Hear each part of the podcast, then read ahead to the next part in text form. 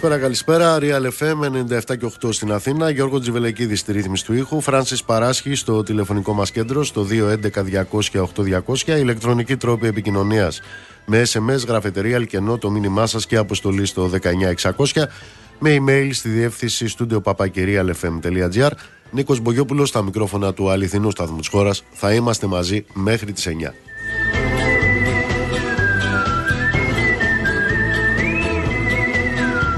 Λοιπόν, τα στοιχεία είναι σημερινά και δείχνουν ότι είτε στο χωράφι, είτε στο ράφι, είτε στο εργοστάσιο, είτε στο γραφείο, είτε στη σκαλωσιά, η πολιτική που πίνει το αίμα των πολλών για να θησαυρίζουν ε, οι λίγοι είναι η ίδια πολιτική.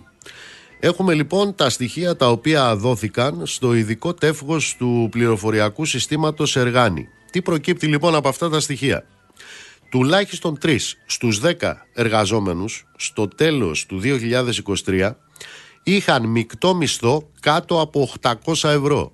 Δηλαδή λιγότερο ή γύρω από τον κατώτατο μισθό που ανέρχεται στα 780 ευρώ μεικτά.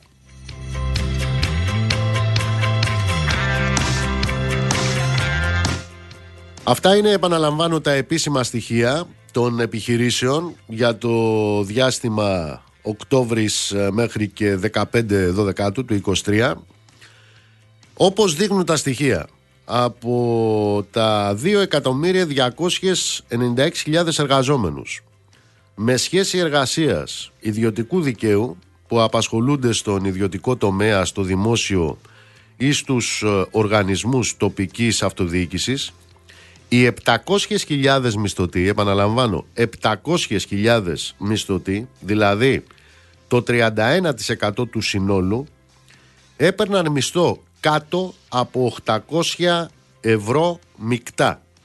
Μάλιστα από αυτό το ποσό θα πρέπει να αφαιρεθεί και εκείνο το ποσοστό περίπου 15% που αντιστοιχεί στις ασφαλιστικές τους εισφορές. Σημειώστε επίσης ότι σύμφωνα με τα ίδια στοιχεία 285.000 εργαζόμενοι, ένα ποσοστό που ξεπερνάει το 12% του εργατικού δυναμικού, είχαν μηνιαίο μισθό κάτω από 500 ευρώ μεικτά. Αυτή είναι η ολιστική ποιότητα ζωής, όπως την έχει χαρακτηρίσει ο κύριος Μητσοτάκης, και παρά τα παχιά λόγια της ε, κυβέρνησης, παρά τις διαβεβαιώσεις για τάχα μου αξιοπρεπείς μισθούς, οι εργαζόμενοι εκείνο το οποίο συνεχίζουν να κάνουν να στενάζουν. Να στενάζουν καθώς ο μέσος όρος των ε, μεικτών μηνιαίων αποδοχών, ο μέσος όρος πια, είναι γύρω στα 1250 ευρώ μέσα στο 2023. Επαναλαμβάνω, εδώ πια μιλάμε για μέσου όρους. Η κυβέρνηση από τη δική της την πλευρά τι κάνει; Πανηγυρίζει γιατί υπήρξε λέει αύξηση σε σχέση με το 2022. Και για ποια αύξηση μιλάμε; Μιλάμε για την ε, λογιστικού τύπου αύξηση των 74,6 ε, ευρώ, μεικτά πάντα, το μήνα. Το ποσοστό αυτό, για να ξέρετε, είναι 6,3% σε σύγκριση με το 2022 και πανηγυρίζουν γι' αυτό. Μόνο που μέσα σε αυτό το διάστημα ο πληθωρισμός στα τρόφιμα και στα άλλα είδη πρώτης ανάγκης είναι διψήφιο ποσοστό τα έξοδα σε ό,τι αφορά το ρεύμα αν τα συγκρίνουμε με το 2021 είναι 40, 50 και 60% παραπάνω αλλά αυτοί μιλάνε για αύξηση λέει μέσα σε αυτή τη φτώχεια που σας ε, περιέγραψα.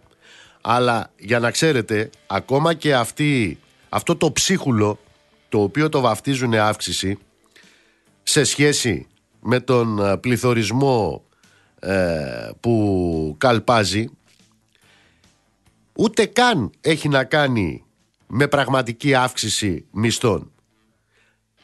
Στις περισσότερες περιπτώσεις έχει να κάνει με περισσότερες ώρες δουλειάς, αφού περιλαμβάνει κάθε αμοιβή του μισθωτού όπως υπεροριακή απασχόληση ή εργασία τις Κυριακές. Ξέρετε, είναι αυτό το σπορ που χρησιμοποιούν κατά κόρον πλέον οι επιχειρήσεις αξιοποιώντας τους υπέροχους νόμους της ελεύθερης αγοράς, της ελεύθερης οικονομίας, του Χατζηδάκη, του Μητσοτάκη. Μιλάμε για τους νόμους ξεχυλώματος του ωραρίου εργασίας.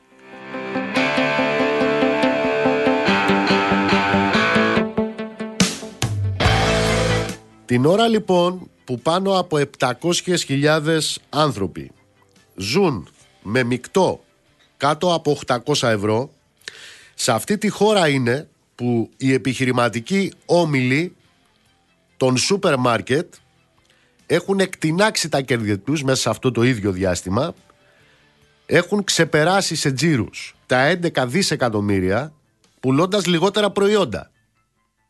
Είναι σε αυτές τις συνθήκες που οι πέντε μεγαλύτεροι ενεργειακοί όμιλοι της χώρας είχαν πάνω από 1,6 δισεκατομμύρια κέρδη μέσα στο 2022. Είναι μέσα σε αυτές τις συνθήκες, στις συνθήκες των 700.000 ανθρώπων που ζουν με κάτω από 800 ευρώ, στις συνθήκες που ο μέσος όρος των μεικτών μηνιαίων αποδοχών είναι 1250 ευρώ, που οι τράπεζές μας, οι τράπεζές μας, αυτές που έχουν ανακεφαλαιοποιηθεί τρεις και τέσσερις φορές με τα λεφτά αυτών των ανθρώπων για τους οποίους μιλάμε, οι τράπεζές μας λοιπόν εδώ και 10 χρόνια δεν πληρώνουν φόρους. Είναι σε αυτές τις συνθήκες που οι εισηγμένες εταιρείες στο χρηματιστήριο το 2024, το τρέχον έτος δηλαδή, αναμένεται να σπάσουν κι άλλο ρεκόρ κερδοφορίας. Πάνω και από τα 10 δισεκατομμύρια, 10 δισεκατομμύρια κέρδη που είχαν το 2022. Και είναι σε αυτές τις συνθήκες, στις συνθήκες που 700.000 άνθρωποι ζουν με κάτω από 800 ευρώ, που οι 500, 500 πιο κερδοφόρες ελληνικές εταιρείες είχαν αύξηση κερδών το 22 75,5% σε απόλυτα νούμερα κέρδη πάνω από 25 δισεκατομμύρια.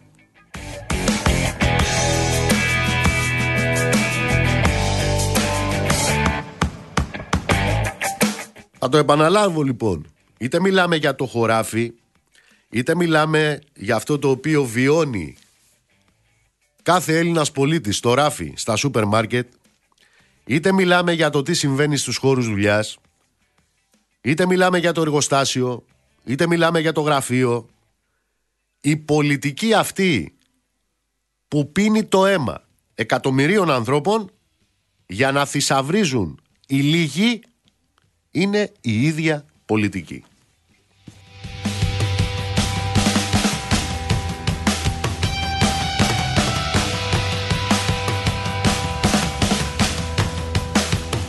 Σε αυτές τις συνθήκες είναι που οι αγρότες μετά από μια πρωτοφανούς μαζικότητας σύσκεψη που είχαν σήμερα στην Νίκαια αποφάσισαν την κλιμάκωση των κινητοποιήσεών τους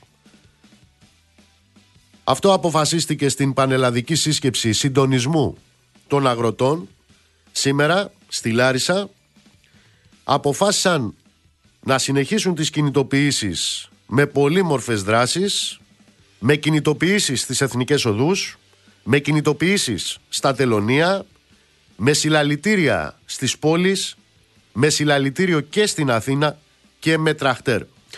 Οι αγρότες καλούν την κυβέρνηση να απαντήσει στα συγκεκριμένα αιτήματα που έχουν ε, θέσει και στη βάση, που, στη βάση αυτή, στη βάση αυτών των αιτημάτων και όχι για τους επικοινωνιακούς λόγους που επιζητάει η κυβέρνηση επιδιώκουν και συνάντηση με τον uh, Μητσοτάκη συνάντηση με κυβερνητικό κλιμάκιο προκειμένου να πάρουν πραγματικές απαντήσεις επί των συγκεκριμένων αιτημάτων.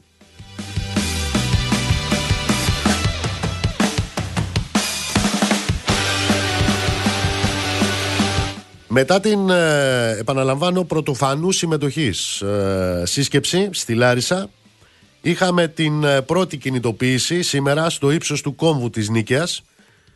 Οι αγρότες και οι κτηνοτρόφοι συγκεντρώθηκαν εκεί, ανέβηκαν στην, στην Εθνική, πεζή ήταν και κάτω από την αποφασιστικότητά τους τα ΜΑΤ που ήταν στο σημείο υποχώρησαν οι αγρότες με αυτόν τον τρόπο διαδήλωσαν και τις ε, αποφάσεις που πήραν στην ε, συντονιστική τους επιτροπή.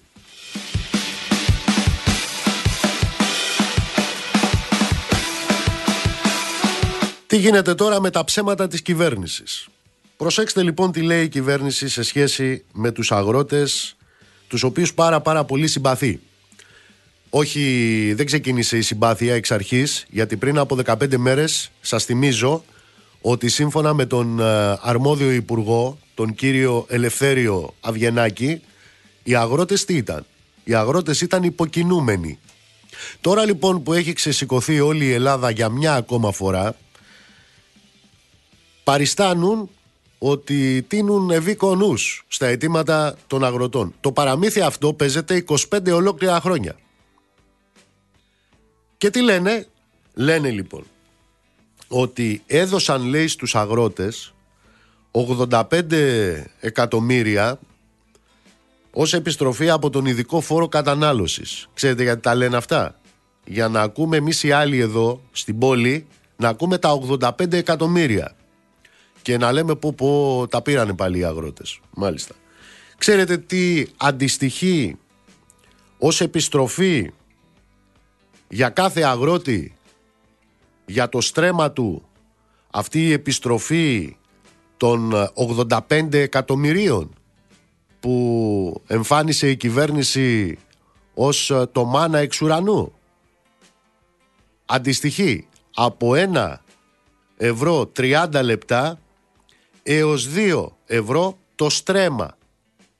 Περί αυτού πρόκειται.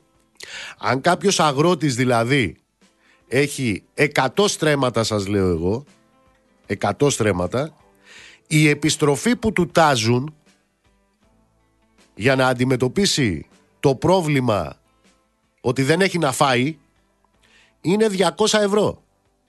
Αν έχεις 100 στρέμματα επαναλαμβάνω, στην καλύτερη των περιπτώσεων, ανάλογα με το προϊόν που παράγεις, θα πάρεις 200 ευρώ. Ξέρετε με πόσα γεμίζει το ρεζερβουάρ ενός τραχτέρ για να δουλέψει μία μέρα; Με 650 ευρώ. Για τέτοια παροχή μιλάμε. Για τέτοια παροχή. Τους δίνουν δηλαδή τη βενζίνη μισής μέρας. Περί αυτού πρόκειται. Αυτό είναι, αυτή είναι η παροχή τους σε ό,τι αφορά την επιστροφή του ειδικού φόρου κατανάλωσης. Πάμε τώρα στην άλλη παροχή της ε, εκλεκτής κυβέρνησης επιτελικής, της άριστης. Ανακοίνωσε ο ίδιος ο Πρωθυπουργός, λες και ανακοίνωνε ότι ήρθαν τα λεφτά του δόγματος ε, Μάρσαλ ότι θα δώσει λέει έκπτωση 10% στο ρεύμα. Στο καλλιεργητικό. Όχι για τα σπίτια τους. Για τις δουλειές τους.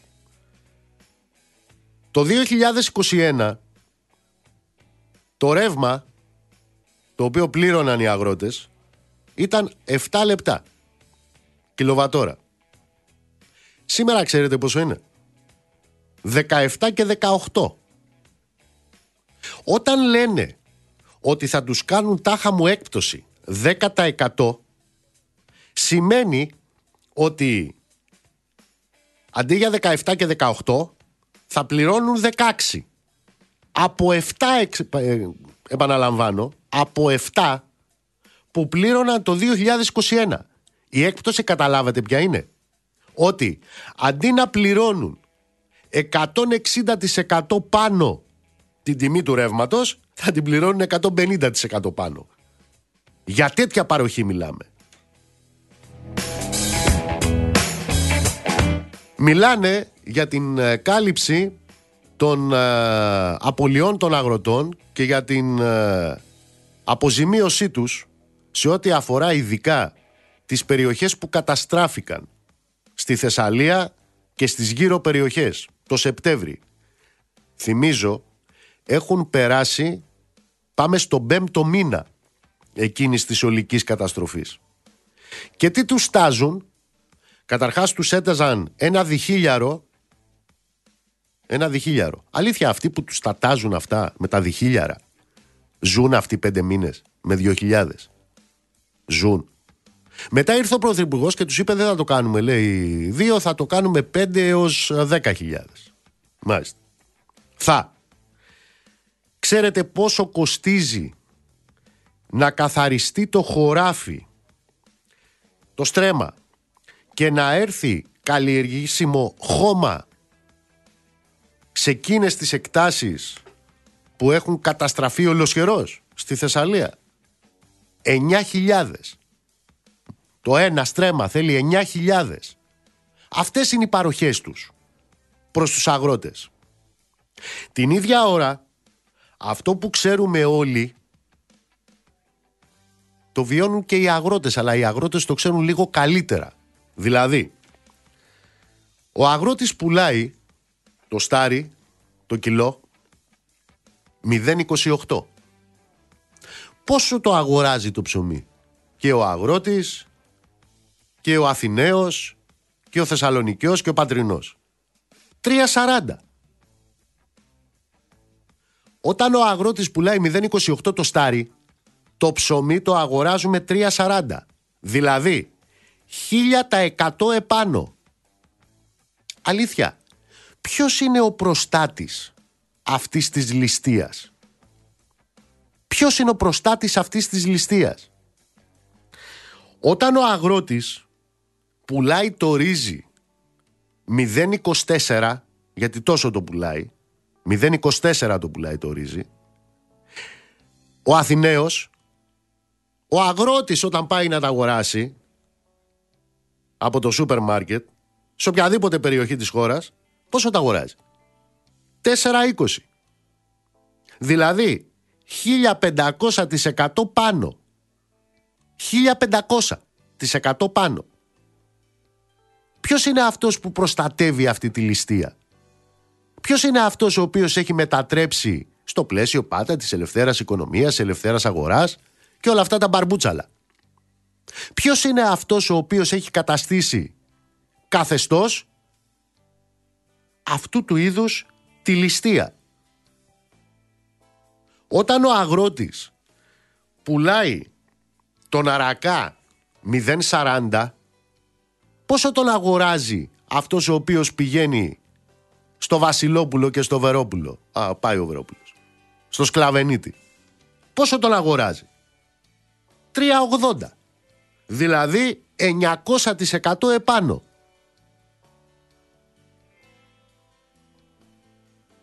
Αυτά συμβαίνουν. Και ενώ συμβαίνουν αυτά, οι κύριοι της κυβερνήσεως πουλάνε είτε το μαστίγιο, υποκινούμενες κινητοποιήσεις που έλεγε ο Αβιονάκης, είτε το καρότο του ελάτε να κάνουμε διάλογο. Μα προφανώς πρώτοι από όλους που ζητάνε διάλογο, όχι διάλογο για να κουβεντιάζουμε, διάλογο για να λύσουμε τα θέματα. Είναι οι ίδιοι οι αγρότες. Αλλά την ίδια ακριβώς ώρα που τους λένε ναι, ναι, ναι, θα κάνουμε διάλογο, βγαίνει ο κύριος κυβερνητικός εκπρόσωπος και απαντάει στους αγρότες δεν έχουμε να δώσουμε τίποτα άλλο ότι δόκαμε δόκαμε. Σας είπα τι δώσανε. Φύκια για μεταξωτές κορδέλες δώσανε. Αυτό δώσανε. Και αυτό το οποίο υφίστανται οι αγρότες που έχουν δίκιο το υφιστάμεθα όλοι. Αυτοί το υφίστανται και δυο φορές γιατί το υφίστανται και στο χωράφι το υφίστανται και όταν πάνε να ψωνίσουν εκείνα τα προϊόντα που οι έμποροι και οι μεσάζοντες και οι πολυεθνικές τους τα παίρνουν μπυρ μπαρά, το υφίστανται και ως καταναλωτές. Το ίδιο ακριβώς υφιστάμεθα και εμείς. Στην Αθήνα, στη Θεσσαλονίκη και σε κάθε αστικό κέντρο της χώρας.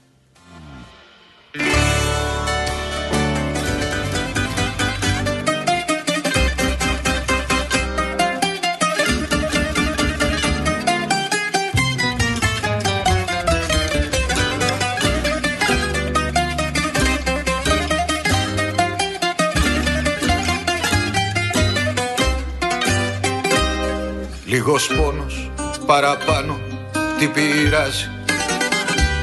Στρίψε κι άλλο το μαχαίρι στην πληγή σαν αμέχτρος. Κι ας το εκεί τώρα που φεύγεις μη σε νοιάζει. Μόνο πόνος μου θυμίζει ότι είμαι ζωντανός.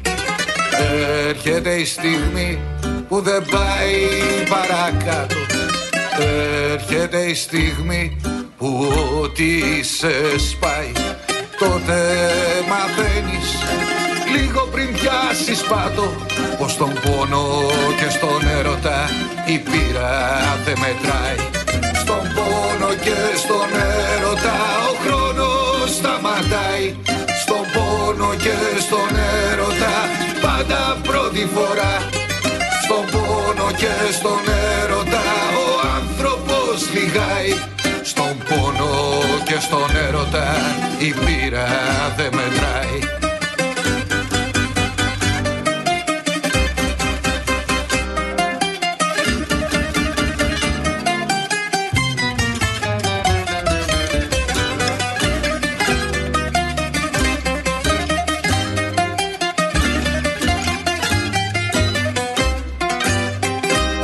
Λίγο πόνο παραπάνω. Κεράσε με.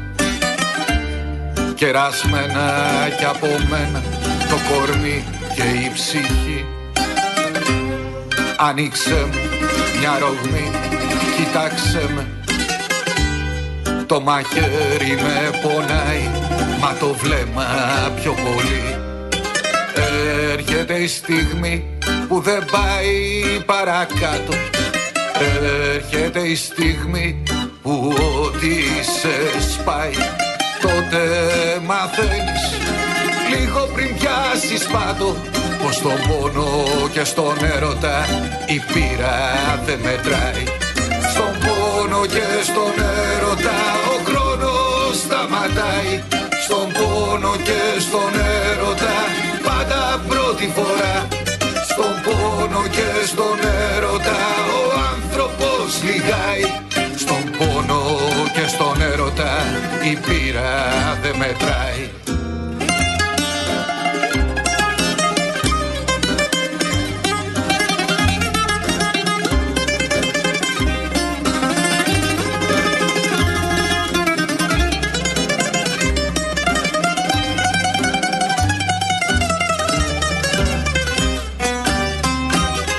Στον πόνο και στον έρωτα ο χρόνος σταματάει στον πόνο και στον έρωτα. Πάντα πρώτη φορά στον πόνο και στον έρωτα. Ο άνθρωπος λιγάει στον πόνο και στον έρωτα.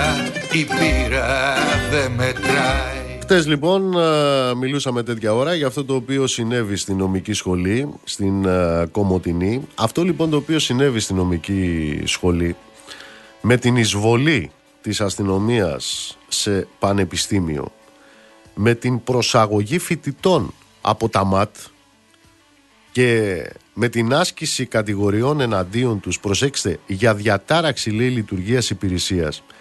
Αυτά ξέρετε είναι πράγματα τα οποία δεν τα είχαμε δει σε αυτή τη χώρα, ποτέ.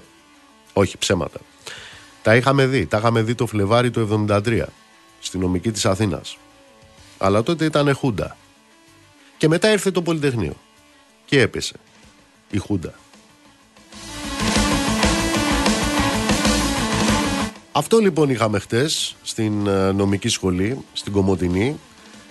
Η μεν αστυνομία λέει ότι εμάς μας κάλεσαν οι Πριτανικές αρχές.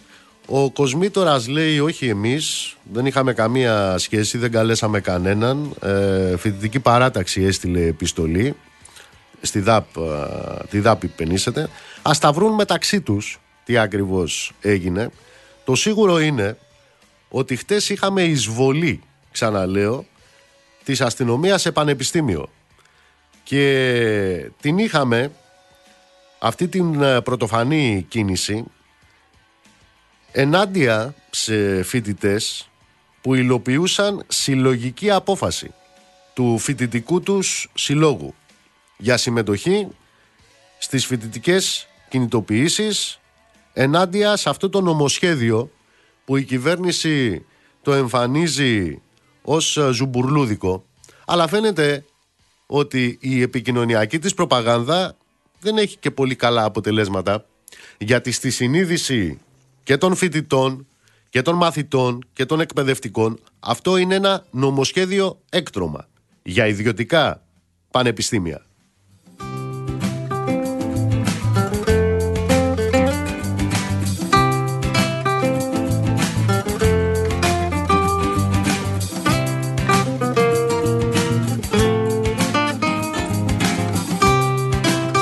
Λοιπόν, θέλω να πάμε στο Δημοκρίτιο.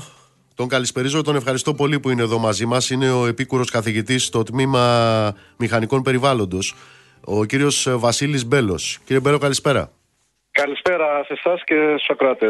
Τι έγινε χθες στο Δημοκρίτιο, έχετε εικόνα εσείς; Ε, να ξεκινήσω λίγο πιο γενικά. Παρακαλώ. Διότι είμαστε τώρα μάρτυρες ε, μιας ε, αύξησης ενός κρεσέντου ε, καταστολής ε, διότι από ό,τι βλέπουμε το, το, η κυβέρνηση ξεκίνησε να φέρει το νομοσχέδιο θεωρώντας ότι θα είναι μια ε, εύκολη παρέλαση και τελικά μετά από πέντε εβδομάδες ε, φοιτητικών κινητοποιήσεων αλλά και γενικότερα κινητοποιήσεων από την ε, ακαδημαϊκή κοινότητα βλέπει ότι υπάρχουν ε, έντονες πιέσεις και αντιδράσεις.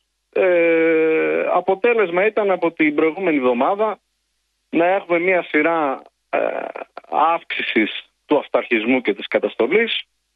Είχαμε πρώτα τις εισαγγελικές παρεμβάσεις στο ΑΠΙΦΙΤΑ ε, που διερευνούν για το κατά πόσο συνάδελφοι δέχονται ή αρνούνται να πραγματοποιήσουν ε, εξετάσεις με ψηφιακό τρόπο ή διαζώσεις. Είχαμε την ε, εγκύκλιο από το Υπουργείο Παιδείας που πιέζει τους, τις συγκλήτους για την επιβολή ψηφιακών εξετάσεων σπάζοντας κάθε έννοια ακαδημαϊκής αυτοτέλειας.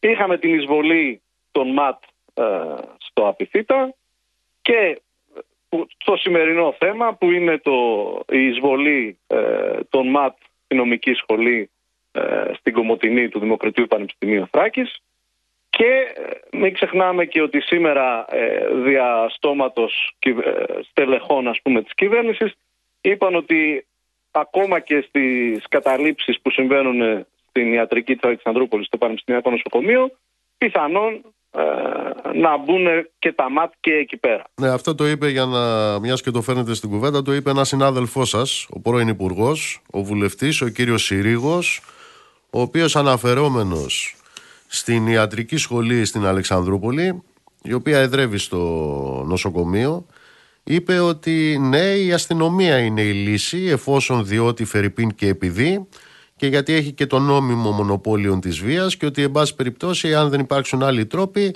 να λυθεί και εκεί το θέμα της ε, κατάληψης ε, με παρέμβαση της αστυνομίας διότι αυτά είναι παράνομα πράγματα. Βέβαια εδώ επιτρέψαμε να ανοίξω μια ακόμα μεγαλύτερη παρένθεση ναι. για τον κύριο Συρίγο ε, και για το Υπουργείο Παιδείας αλλά και για το Υπουργείο Υγείας τίποτα παράνομο δεν είναι σε ό,τι αφορά το γεγονός ότι στην Αλεξανδρούπολη έψαξα τα στοιχεία και τα βρήκα στο νοσοκομείο, προβλέπονται 1146 οργανικές θέσεις και αυτή την ώρα είναι καλυμμένες 655. Δηλαδή το νοσοκομείο στην Αλεξανδρούπολη λειτουργεί με το 40% ενός οργανογράμματος το οποίο το έχουν φτιάξει οι ίδιοι. Αυτό είναι κανονικό, είναι νόμιμο. Κλείνω την παρένθεση, παρακαλώ, ο λόγος σε εσάς. Πολύ, πολύ σημαντική επισήμανση.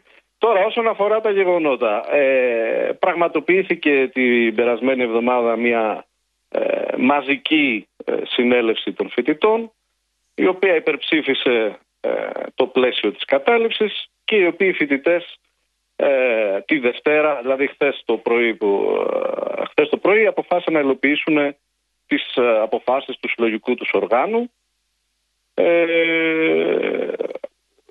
από εκεί και πέρα ξεκίνησε τις απογευματινές εικόνες τις είδαμε όλοι. Είδαμε ε, μάτα από, έτσι όπως έχει αναφερθεί στον τύπο, από τρεις νομούς ε, της Τράκης οι οποίοι ε, επιχειρήσανε στην Κομωτινή. ε, εκενώσαν βία το χώρο, ε, χτυπήσανε ε, φοιτητές, τους συλλάβανε, 18 άτομα από όσο είναι η ενημέρωσή μου, και μετά από έντονη πίεση και παρέμβαση ε, του συλλόγου, των συλλόγων φοιτητών όλης της ε, περιφέρειας, οι φοιτητές προσωρινά αφέθηκαν ελεύθεροι, ενώ δεν υπάρχει ακόμα εικόνα για το αν θα απαγγελθούν κατηγορίες ε, ή όχι, από όσο ε, γνωρίζω. Ε, υπάρχει ένα γαϊτανάκι ανακοινώσεων για το ποιος στέει ε, για αυτό το πράγμα. Ε, σύμφωνα με την επίσημη ανακοίνωση της Ελλάς, ε, οι Βρυτανικές αρχές κάλεσαν το, την αστυνομία. Ε, όλοι είδαμε το Κοσμήτρο της Νομικής Σχολής από την άλλη μεριά να λέει ότι ε, αγανακτισμένοι φοιτητές στείλανε επιστολή στο ε, Υπουργό ε, Προστασίας του Πολίτη, ο οποίος τους πήρε πίσω τηλέφωνο, τους μάλωσε και ακολούθησαν οι εικόνες που είδαμε.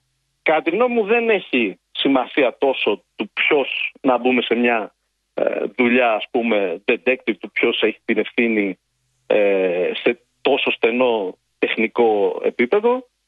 Κατά τη γνώμη μου το ζήτημα, η μεγάλη εικόνα είναι ο αυταρχισμός και η καταστολή που ξεκινάει από πολύ ψηλά, δηλαδή από την κυβέρνηση και τους μεγάλους ομίλους και τις συγκεκριμένες επιλογές που έχει όσον αφορά την εκπαιδευτική αναδιάρθρωση και φτάνει μέχρι ε, τις διοικήσεις ε, του κάθε πανεπιστημίου, τα λεγόμενα συμβούλια διοίκησης. Κύριε Μπέλο, γιατί διαμαρτύρεται οι φοιτητές, αλλά και γιατί διαμαρτύρεται και το διδακτικό προσωπικό; Ε, βλέπω μια επιστολή, ένα κείμενο εκατοντάδων συναδέλφων σας που τοποθετείτε απέναντι στο νομοσχέδιο που αναφέρει η κυβέρνηση ακριβώς με τον ίδιο τρόπο που τοποθετούνται πάνω από 150 φοιτητικοί σύλλογοι στη χώρα. Η αιχμή όλων των κινητοποιήσεων είναι το ε, προς, ε, ακόμα δεν έχει δημοσιευτεί και το, το νομοσχέδιο το οποίο έχει εξαγγείλει η κυβέρνηση περί ίδρυσης ελεύθερων μη κρατικών πανεπιστημίων όπως ε, τους αρέσκεται, έτσι όπως αρέσκονται να τα ονομάζουν πρακτικά δηλαδή των ε, ιδιωτικών ε, πανεπιστημίων. Εκτός από αυτό το ζήτημα το οποίο είναι ε, ουσίας γιατί βλέπουμε ότι επιχειρείται μια ουσιαστική τομή στην ήδη εμπορευματοποιημένη εικόνα της παιδείας διότι μην ξεχνάμε ότι ε, υπάρχουν μεταπτυχιακά προγράμματα σπουδών με δίδακτρα, υπάρχουν οι ταξικοί φραγμοί στην εκπαίδευση από τη στιγμή που προετοιμάζει για το πανεπιστήμιο ε, μέχρι να βγεις και από αυτό. Ε, φυσικά και τα μέλη ΔΕΠ και οι υπόλοιποι φορείς ε, της ακαδημαϊκής κοινότητας και φυσικά με μπροστάρι τους φοιτητικούς συλλόγους δεν μένουν μόνο ε, σε αυτό το ζήτημα. Αναδεικνύουν και τα όλα προβλήματα ε, της παιδείας το σήμερα, ε, τις ελλείψεις σε υποδομές, την υποστελέχωση, την υποχρηματοδότηση και γενικότερα όλες ε, τις ελλείψεις που υπάρχουν για να δημιουργήσουν ένα σύγχρονο πανεπιστήμιο των κοινωνικών αναγκών και όχι του κέρδους. Σε ό,τι αφορά την... Ε, γιατί θα το βρούμε μπροστά μας, ήδη το έχουμε δηλαδή. Ε, σε ό,τι αφορά τις μορφές πάλης στις οποίες καταλήγουν οι φοιτητές.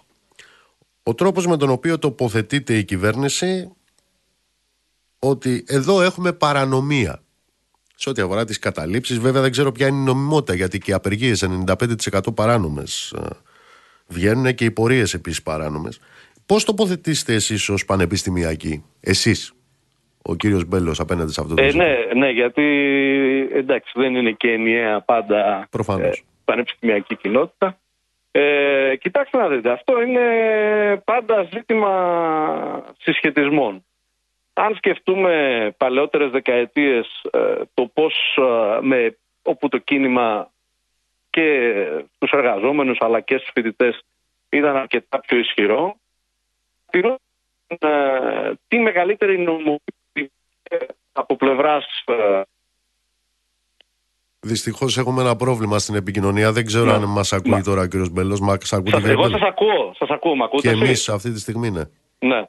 Λέω σε παλαιότερες εποχές που το κίνημα ήταν πιο ισχυρό, βλέπουμε ότι μια σειρά ε, αγώνων, μορφών πάλης ε, και τα λοιπά, πόσο πιο ε, νομοποιημένοι ήταν κοινωνικά, αλλά και πόσο δεν μπορούσαν μια σειρά κομμάτων να τις αγγίξουν. Στη σημερινή περίοδο, από την άλλη μεριά, βλέπουμε ότι υπάρχει μια τεράστια όξυνση ε, και οπισθοχώρηση ε, σε αυτό το ζήτημα και βλέπουμε μια αντεπίθεση, να το πω έτσι, από μεριάς ε, των αστικών κομμάτων και των κυβερνήσεων απέναντι σε κάθε μορφή συλλογικής διεκδίκησης. Επομένως βλέπουμε ότι κάποιες μορφές πάλι οι οποίες στο παρελθόν ήταν καθόλου νομοποιημένες κοινωνικά από ευρύτερα φάσματα ας πούμε κοινωνικών ομάδων πλέον βλέπουμε να βάλλονται με τέτοιο ε, απαράδεκτο τρόπο από, και μάλιστα όχι μόνο από ακραίους εισαγωγικά πολιτικούς αλλά και από ε, ηθήνοντες της κυβέρνησης από λεγόμενα κεντρώα ε, ή κεντροδεξιά ή και κεντροαριστερά κόμματα ε, ακόμα. Η απόφαση, ε, ναι, ναι, παρακαλώ. Ναι. Ε, εν πάση περιπτώσει, ε, θεωρώ ότι οι αποφάσεις των συλλόγων φοιτητών είναι δίκες. Οι επιλογές ε, των μορφών πάλης που έχουν είναι ε, εναρμονισμένες με την ιστορία του κινήματος, του φοιτητικού κινήματος στη χώρα μας και θεωρώ ότι έχουν ε, καθόλου δημοκρατική νομιμοποίηση οι φοιτητές μας να προχωρούν σε ό,τι μορφή πάλι ε, έχουν επιλέξει. Φαντάζομαι η απόφαση και του Φοιτητικού Συλλόγου αλλά και με όσων εξημών ε, στο ΔΕΠ ε, κινείστε στην κατεύθυνση αυτή ισχύει η απόφαση για κάθοδο στο Πανελλαδικό Συλλαλητήριο την Πέμπτη εδώ στην Αθήνα. Ευχαριστώ που μου δίνετε και την ευκαιρία αυτή γιατί είμαι και μέλος της διοικούσας επιτροπής του Δευτεροβάθμιου Συνδικαλιστικού Οργάνου των ΔΕΠ, της ΠΟΣΔΕΠ δηλαδή. Υπάρχει η οποία ολοκλήρωσε το συνέδριό της τώρα το Σαββατοκύριακο και η οποία αποφάσισε ε, συμμετοχή ε, και απεργία ε, όλων των μελών ΔΕΠ στο μεγάλο συλλαλητήριο της Αθήνας, στο οποίο θα συμμετέχουν και όλοι οι φοιτητικοί σύλλογοι από όλη την Ελλάδα. Κύριε Μπέλο, ευχαριστώ θερμά. Και εγώ σας ευχαριστώ πολύ για το χρόνο σας.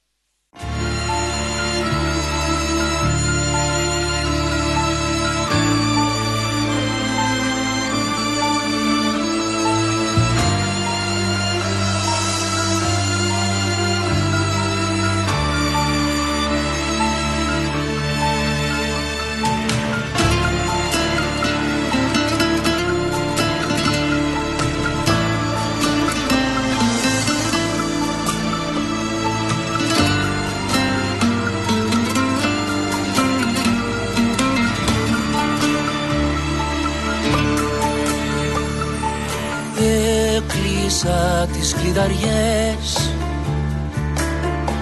Που είχα αφήσει στο κορμί και στην ψυχή μου.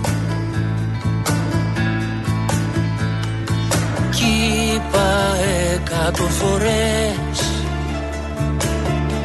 πως κανένας δεν θα μπει μες στη ζωή μου. Αν εσύ δεν έρθεις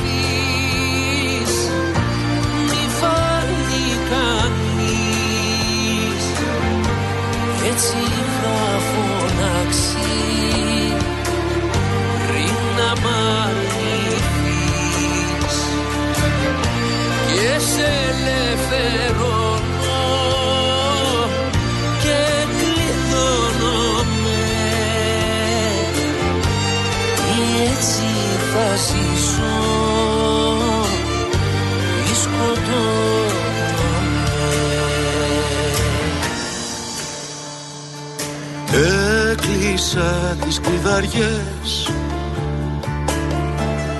κανένας άλλος μέσα μου δεν θα έρθει. Θα μετράω τις πληγές. Έτσι πια εξαργυρώνονται τα λάθη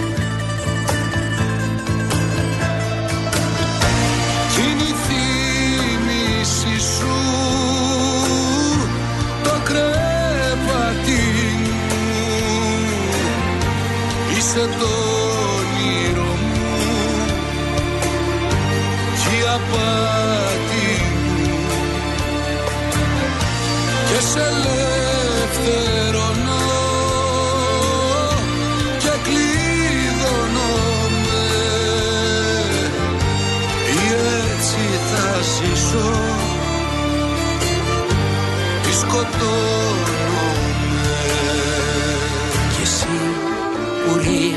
Ρίχνεις τις αργές και σπάς τις κλειδαριές τι ξέρεις από φόβο.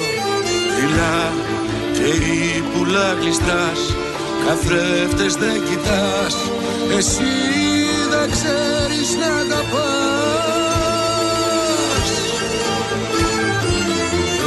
Έκλεισα τις κλειδαριές Πιο κοντά μου θα σε φέρνει η απουσία.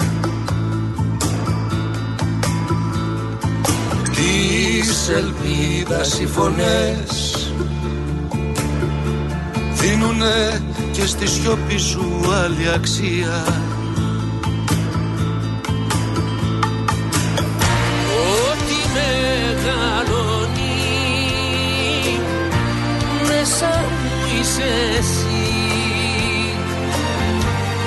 κοιτάω, σε βλέπω. Σε ρωτάω γιατί. Και σε ελευθερώνω και κλειδώνομαι ή έτσι θα ζήσω. Ή σκοτώνομαι Λοιπόν, κάπως έτσι θα πάμε στο διάλειμμα, στο δελτίο ειδήσεων, αφού στείλω χαιρετισμούς και στο Βρασίδα, στη Λίνα, στο Γιάννη, θύμιο μου να είσαι καλά. Χαιρετίσματα στον Αντώνη, μας ακούει από την Ολλανδία. Στον άλλο Αντώνη εδώ, τον εγχώριο, έχω, ε, για σένα έχω δύο καλά νέα και ένα κακό. Το ένα καλό νέο είναι ότι δεν θα διαβάσω το μήνυμά σου για να μην σε εκθέσω. Το δεύτερο καλό που έχω να σου πω είναι να σου επισημάνω έτσι για να του κοιτάξεις ότι είσαι ηλίθιος. Αυτά είναι τα δύο καλά. Το κακό που έχω να σου πω είναι ότι δεν μπορώ να σε βοηθήσω. Καλησπέρα στη Μαρία, στην Αγγλία, καλησπέρα στο Δήμο, καλησπέρα στο Δημήτρη που μας ακούει από το Δελβινάκι. Ε, Λευτέρη μου, ναι, υπάρχει και αυτή η μορφή κινητοποίησης στην Ιαπωνία και στην Νότια Κορέα όταν κάνουν απεργία. Ε, βάζουν, συνεχίζουν να δουλεύουν και έχουν βάλει μια κορδέλα στο μπράτσο και απεργούν συνεχίζοντας να δουλεύουν. Θα το ήθελε πολύ αυτό. Και ο κύριος Μητσοτάκης και ο κύριος Αυγενάκης και ο κύριος ε, Μαρινάκης αλλά δεν νομίζω Τάκη.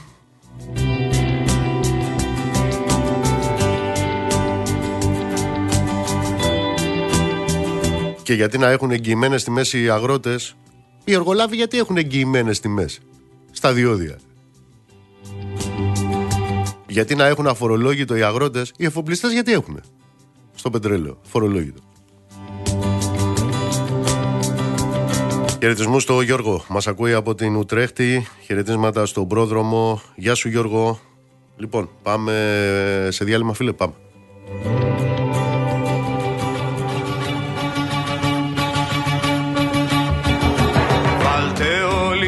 Φωνή, θέλουμε κι εμείς ψωμί. Έχει και η αγροτιά και στο μαχή και καρδιά. Νύχτα και πρωί ένα με τη γη Χωρίς ανασαμιά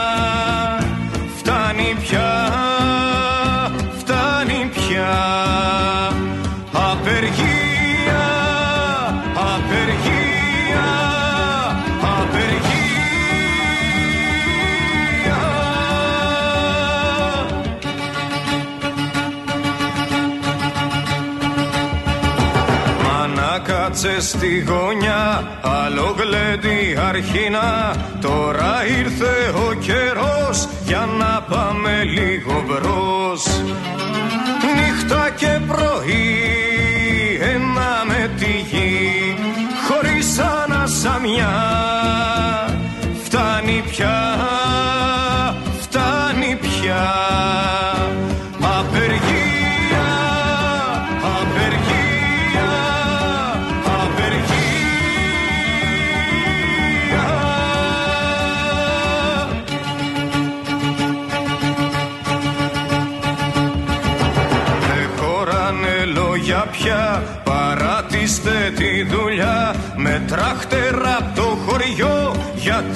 την πόλη μια και δυο. Νύχτα και πρωί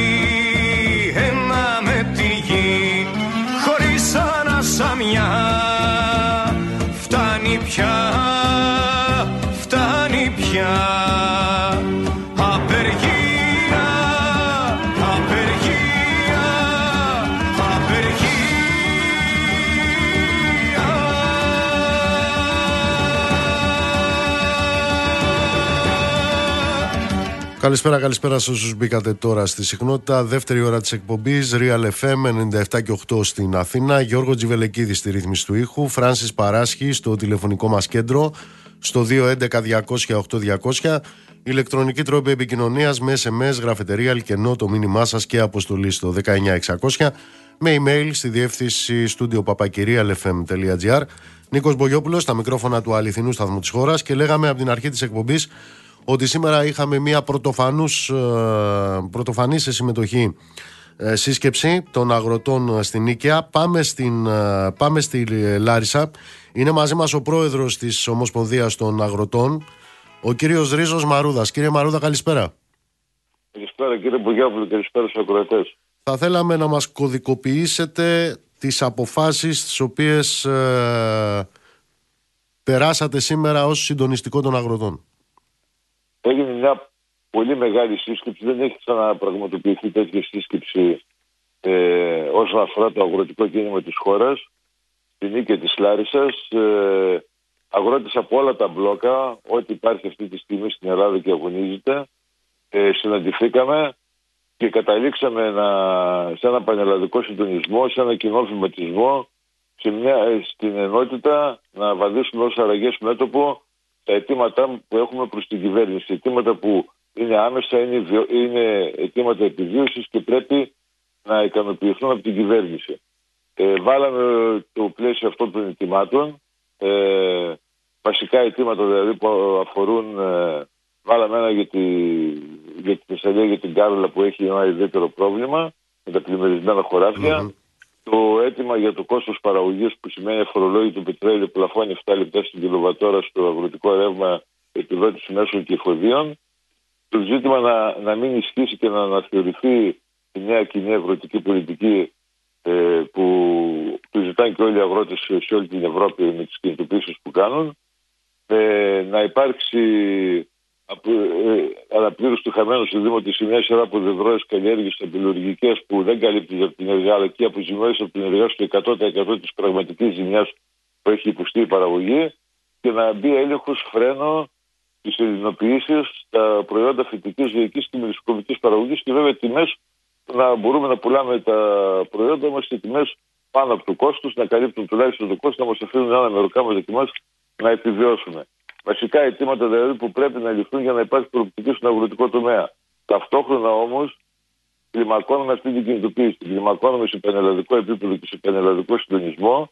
Ξεκινήσαμε ήδη από το απόγευμα σήμερα που κάναμε συμβολικό κλείσιμο στην Εθνική Οδό στο ύψος ε, της Νίκαιας. Και από εκεί και πέρα αύριο θα κλείσουμε παντού σε όλη τη χώρα συντονισμένα ε, τα μπλόκα. Ε, αποκλεισμού μία ώρα, δύο ώρων, ε, γιατί του αποκλεισμούς μιλάμε σε αυτή τη φάση, και ό,τι άλλες δράσεις θα γίνουν. Και αν δεν υπάρχει απάντηση από την κυβέρνηση, απάντηση που να ικανοποιεί, απάντηση που να ανοίγει το δρόμο και για συνάντηση ε, με τον Πρωθυπουργό και με κυβερνητικό επιτελείο που να θέσουμε αυτά τα ζητήματα και να υπάρξει όμως μια ικανοποίηση, ε, θα συνεχίσουμε με ένα πολύ μεγάλο συλλαλητήριο στην Αθήνα, με τραχτέρ, με λεωφορεία, με αυτοκίνητα, καλώντας και τον κόσμο της Αθήνας, τα λαϊκά στρώματα της Αθήνας, να συμμετέχουν όλοι μαζί. Είναι μια κοινή μάχη γιατί και οι ίδιοι σαν καταναλωτές υφίστανται τεράστια ισχυροκέρδεια, αφού εμείς πουλάμε πάθηνα τα προϊόντα και φτάνουν 3, 5 και 10 φορές πιο ακριβά στη λαϊκή κατανάλωση. Νομίζουμε ότι είναι ένας αγώνας για όλους μας και που θα βοηθήσει όλους μας και οικονομικά. Πείτε μου κύριε Μαρούδα, η κυβέρνηση μετά και την ε, σημερινή σύσκεψη και τις ανακοινώσεις που κάνατε απαντάει μεν ότι ακούει τους αγρότες, είναι έτοιμη για διάλογο μαζί τους Ωστόσο την ίδια ώρα λέει ότι δημοσιονομικά δεν υπάρχουν περιθώρια και ότι αυτά τα οποία δόθηκαν ε, με τη μορφή των εξαγγελιών ε, και του Πρωθυπουργού ε, και του αρμόδιου Υπουργού, αυτά είναι. Πώς την ακούτε αυτή την απάντηση; Λοιπόν, αυτά τα ψίχουλα που δόθηκαν έχουν, δεν έχουν γίνει δεκτά σε κανένα μπλόκο της χώρας. Και αυτό είναι ιδιαίτερα σημαντικό. Για όσους γνωρίζουν το αγροτικό κίνημα και την ανθρωπολογία του, είναι ιδιαίτερα σημαντικό που σημαίνει ότι η κυβέρνηση δεν έχει ικανοποιήσει στο ελάχιστο τι απαιτήσει μας. Εμείς απαντάμε στην κυβέρνηση ότι και υπάρχει δημοσιονομικός χώρος, μόνο που δεν υπάρχει πολιτική βούληση για να ενισχυθεί ο πρωτογενής τομέας. Γιατί υπάρχουν δισεκατομμύρια που δίνονται και εκατοντάδες εκατομμύρια που δίνονται σε επιχειρηματίες, σε άλλες κατευθύνσεις και όχι στη στήριξη του πρωτογενού τομέα που από τον πρωτογενή τομέα υπάρχουν και ζουν και άλλα πολλά επαγγέλματα και βέβαια καθορίζουν την οικονομική και κοινωνική ζωή σχεδόν σε, σε όλη τη χώρα, αν εξαιρέσετε το, την Αθήνα και τη Θεσσαλονίκη ως μεγάλα αστικά κέντρα. Όλε οι άλλες περιοχές, ε, η οικονομική τους ζωή καθορίζεται σε μεγάλο βαθμό από το αγροτικό εισόδημα και την αγροτική παραγωγή. Και αυτό πρέπει να το λάβει σοβαρά υπόψη η κυβέρνηση, γιατί με την πολιτική της δημιουργία διέξοδα σε όλη τη χώρα. Αυτό που λέμε εμείς είναι ότι δεν θα πάμε να συναντήσουμε τον Πρωθυπουργό για να πάρουμε συμπάθεια, λόγια συμπόνια, να βγάλουμε φωτογραφίες και να, και να πούμε ότι κάναμε δημόσιες σχέσεις. Σε καμία περίπτωση. Εμείς θέλουμε από την κυβέρνηση να ανοίξει το δρόμο, αν θέλει ουσιαστικό διάλογο, να ανοίξει το δρόμο ότι θα υλοποιήσει κάποια θα ικανοποιήσει κάποια από τα αιτήματά μας και να πάμε μετά να συζητήσουμε στη βάση ποια ακριβώς αιτήματα και πώς μπορούν αυτά να ικανοποιηθούν.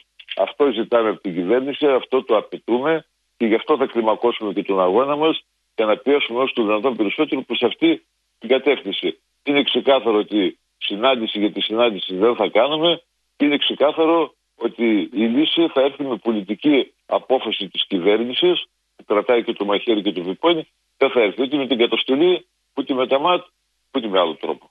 Πείτε μου κάτι κύριε Μαρούδα γιατί θέλω επειδή εγώ το έχω από διαβάσματα ενώ εσείς ε, για σας είναι βίωμα. Θέλω να εξηγήσουμε στον κόσμο τι είναι αυτές οι εξαγγελίες που έχουν γίνει από την κυβέρνηση μέχρι αυτή την ώρα. Ακούμε αυτές τις μέρες ότι σας δίνονται 85 εκατομμύρια επιστροφή από τον ειδικό φόρο κατανάλωσης. Με βάση αυτό... 85 εκατομμύρια, 86 πόσα είναι; 82. 82.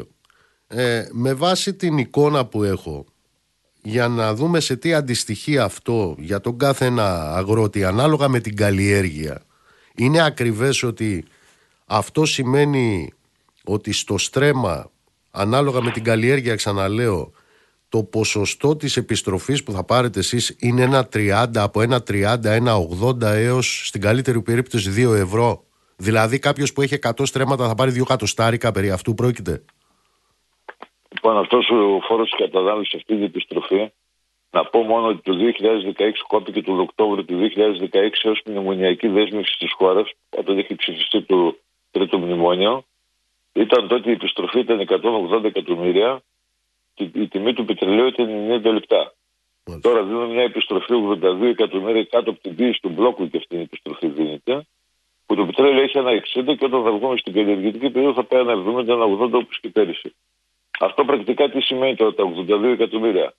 Στην ουσία για τους περισσότερους αγρότες είναι ένα γέμισμα του ριζερβάρ του τραχτέρ. Για δύο-τρεις μέρες δουλειά δηλαδή. Ε, Όπως το είπατε, ξεκινάει, έχει ένα συντηρητή ανάλογα τα προϊόντα. Θα σας πω ότι το πιο χαρακτηριστικό είναι στα αμύγδαλα, ας πούμε, είναι 0,75 λεπτά το στρέμμα. Δηλαδή με 100 στρέμματα θα πάρει 75 ευρώ παραγωγός αμυγδάλου. Μάλιστα. Με 100 στρέμματα και Πόσο γεμίζει το... Με πόσα λεφτά γεμίζει το ρεζερβουάρ στο τραχτέρ; Τώρα εξαρτάται και από το τραχτέρ. Πάντως ε, υπάρχουν και με 300 και με 400 ευρώ που γίνεται το ρεζερβουάρ. Δηλαδή, στην καλύτερη δηλαδή, περίπτωση, στην καλύτερη περίπτωση, Τώρα, δηλαδή, αν κάποιος έχει 100 στρέμματα σα. Mm-hmm. Κοιτάξτε, κάποια προϊόντα, ας πούμε, όπως το βαμβάκι, παίρνουν 6 ευρώ, ας πούμε, επιστροφή ε, του στρέμμα. Εξαρτάται από το προϊόν και του πώς θα έχουν Μάλιστα. διαβαθμίσει την καλλιέργεια. Όμως ούτε και αυτό είναι δίκαιο, γιατί σε πολλά προϊόντα δεν έχει ανανεωθεί. Αυτός αυτός είναι ένα πίνακα που ίσχυε το 2015, ας πούμε.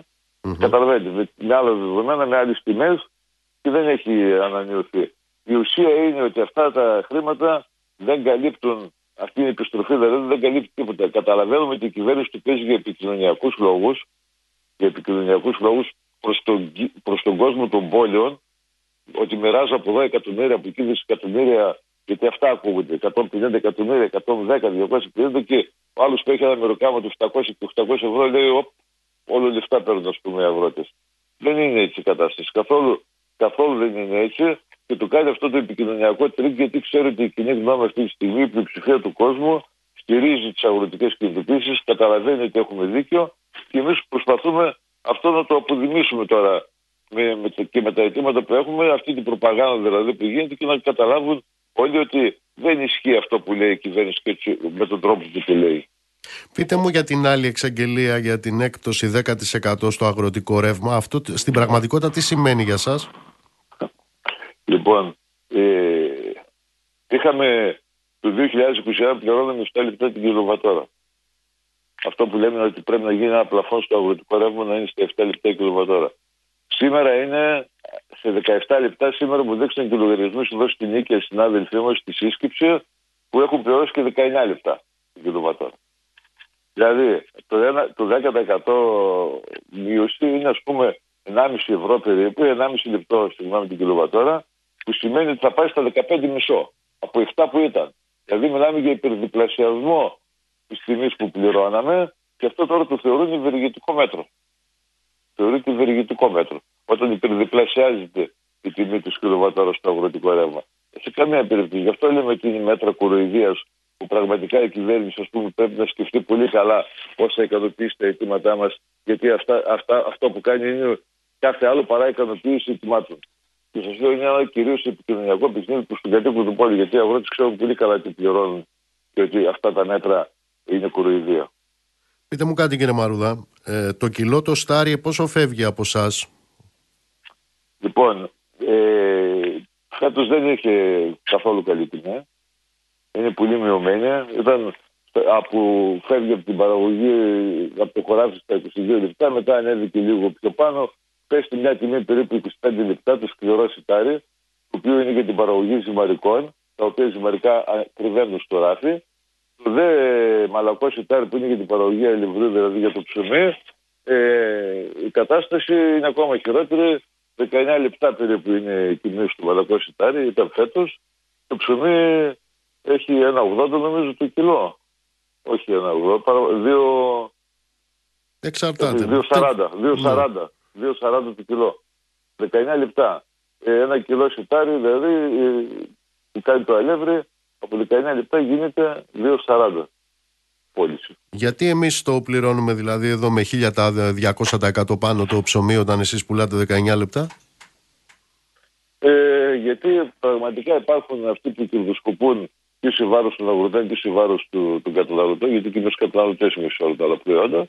Είναι αυτοί οι διάφοροι μεσάζοντες, οι οποίοι με τις ευλογίες των κυβερνήσεων, είναι ξεκάθαρο αυτό, δεν υπάρχει κανένας έλεγχος, κανένας προστατευτισμός και του καταναλωτή, με τις ευλογίες της κυβέρνησης και όλων των κυβερνήσεων, παρά τις διατυπώσεις που κάνουν προεκλογικά ότι θα ρυθμίσουμε την τιμή από το χωράφι στο ράφι, τους αφήνουν ανεξέλεγκτους να καθορίζουν και την προσφορά και τη ζήτηση. Δηλαδή, ε, αυτός που καθορίζει την τιμή του προϊόντος και πώς το παίρνει από το χωράφι και πώς το πουλάει, είναι ο ίδιος ο έμπορος. Ο οποίος σε μια απόσταση 100 μέτρων από το χωράφι μέχρι το σούπερ μάρκετ, ένα προϊόν, ας πούμε, ε, μια, τα μανταρίνια στην Άρτα που μου λέγανε οι συνάδελφοι, από 20 λεπτά που κάνει στο χωράφι, στα 200 μέτρα που είναι ένα μεγάλο σούπερ μάρκετ, τα πουλάει ένα 80 το ίδιο μανταρίνι. Μια φορές ακριβότερο.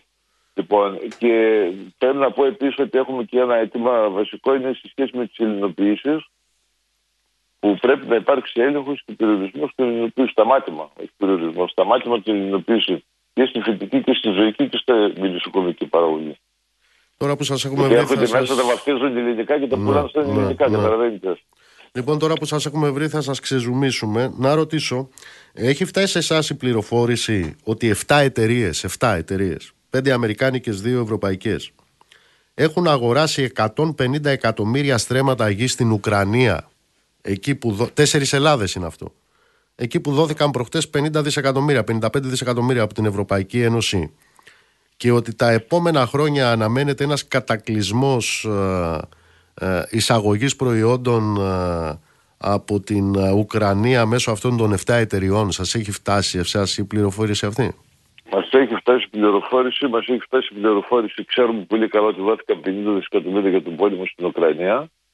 Ε, ξέρουμε πολύ καλά ότι η Ευρωπαϊκή Ένωση θα αντιστάθμισμα σε αυτό, γιατί ας πούμε το, το μαλακό σιτάρι και στην Ελλάδα, η μεγαλύτερη ποσότητα εισαγόμενη στα αργή, γιατί είμαστε κλιματικοί στο μαλακό σιτάρι, έρχεται από την Ουκρανία και στην Ελλάδα. Και έρχονται βέβαια και, και χωρίς δασμούς, άρα πολύ πιο ανταγωνιστικά σε σχέση με την τιμή των ελληνικών ε, προϊόντων. Άρα μεγαλύτερη κερδοφορία για τις εταιρείες που τα φέρνουν, για να ξεκαθαρίζουμε δηλαδή τι γίνεται. Ε, ότι σαν αντιστάθμισμα στην αγροτική παραγωγή, η Ευρωπαϊκή Ένωση αποφάσισε να σταματήσει την αγρανάπευση, η οποία είναι για, για πάνω από 100 στρέμματα η καλλιέργεια, και είναι 4%. Δηλαδή 4 στρέμματα στα 100. Δηλαδή κάποιος με 300 στρέμματα που μισητάρει, θα σπείρει άλλα 12 στρέμματα επιπλέον. Και αυτό υποτίθεται ήταν το αντιστάθμισμα αυτού που πρόκειται να γίνει και που γίνεται στη σχέση και με την Ουκρανία και με τα χρήματα 50 ολόκληρα δισεκατομμύρια που θα μπορούσαν να καλύψουν ανάγκες των Ευρωπαίων πολιτών, να το πω έτσι το λαό της Ευρώπης. Πείτε μου, κάτι... Πείτε μου κάτι ακόμα κύριε Μαρούτλα. Ε, είναι προφανές ότι εφόσον προχωρήσετε σε ακόμα πιο δυναμικές κινητοποιήσεις, μπλόκα, εθνικές οδούς κτλ. Θα ξαναζήσουμε το επιχείρημα ότι οι αγρότες επιδεικνύουν αντικοινωνική συμπεριφορά. Πώς ναι. το έχετε αξιολογήσει αυτό; Λοιπόν, εμείς προσπαθούμε, γιατί έχουμε πλέον και την οριμότητα και την εμπειρία ως αγροτικό κίνημα, να χτίσουμε και μέσα στις δικές μας συμμαχίες. Καταρχήν πρέπει να πούμε ότι είναι πολύ θετικό του, το στοιχείο και πιέζει την κυβέρνηση ότι η κοινή γνώμη στηρίζει την αγώνα των αγροτών. Και μέσα αυτό που θέλουμε να κάνουμε και με το κλείσιμο των δρόμων δεν είναι να ταλαιπωρήσουμε τους Έλληνες πολίτες που ούτως ή άλλως δεν μπορεί να ταξιδεύουν καιρό στους δρόμους με την τιμή της Βιτζίνη και των διοδίων. Τους αποφεύγουν και την εθνική οδό όσο κυρίως ε, να υπάρξει ανάδειξη τιμάτων και πάνω στην Εθνική Οδό και περιορισμός των μεταφορικών μέσων μεταφοράς εμπορευμάτων γιατί εκεί πιέζονται πραγματικά και η κυβέρνηση, πιέζονται και οι εταιρείες και δημιουργείται μια μεγαλύτερη πίεση που η οποία αυξάνει τη δυνατότητα και την πιθανότητα να έχουμε κι εμείς κάποιο επιτελέσμα στον αγώνα μας.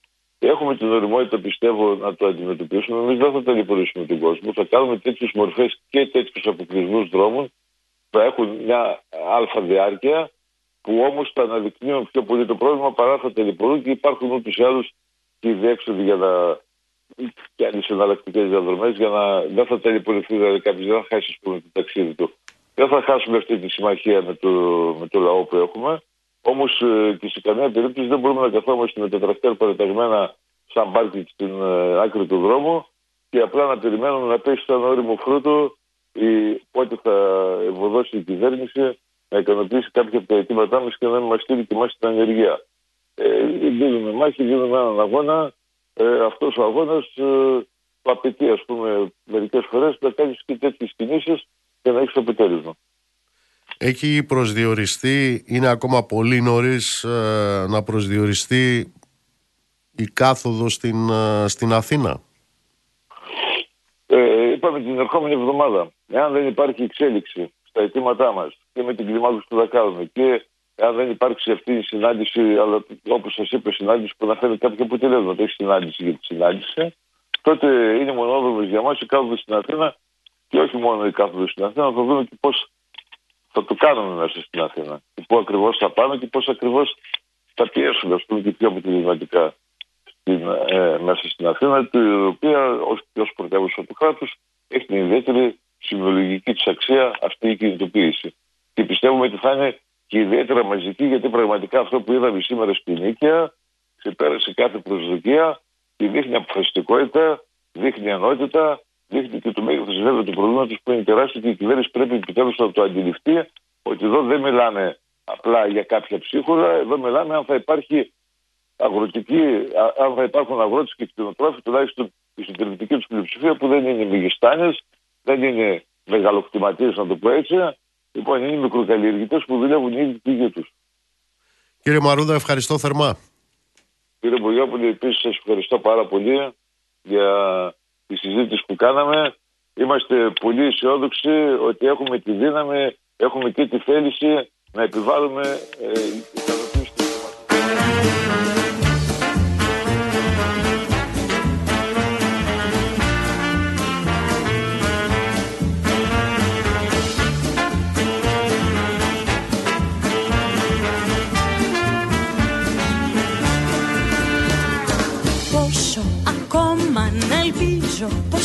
κάτι θα γίνει μαγικό.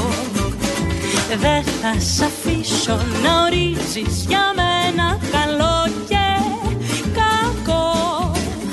Τα σημαίνουν τα ίδια φωτεινά σαν στολίδια μας φέρνουν κοντά. Σημενόμενα άλλα σκοτεινά μες στην τάλα μας χωρίζουν ξανά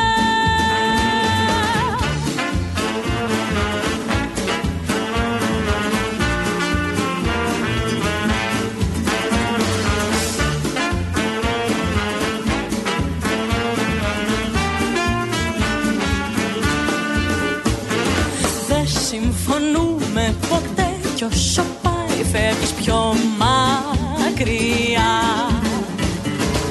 Ίσως να δεις πως δεν είμαι καθρέφτη σου όπως παλιά.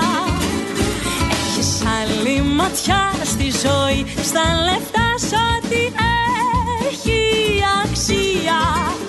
Χάσμα άγριο τρελό, είσαι εκεί κι με δώσουμε άλλη ευτυχία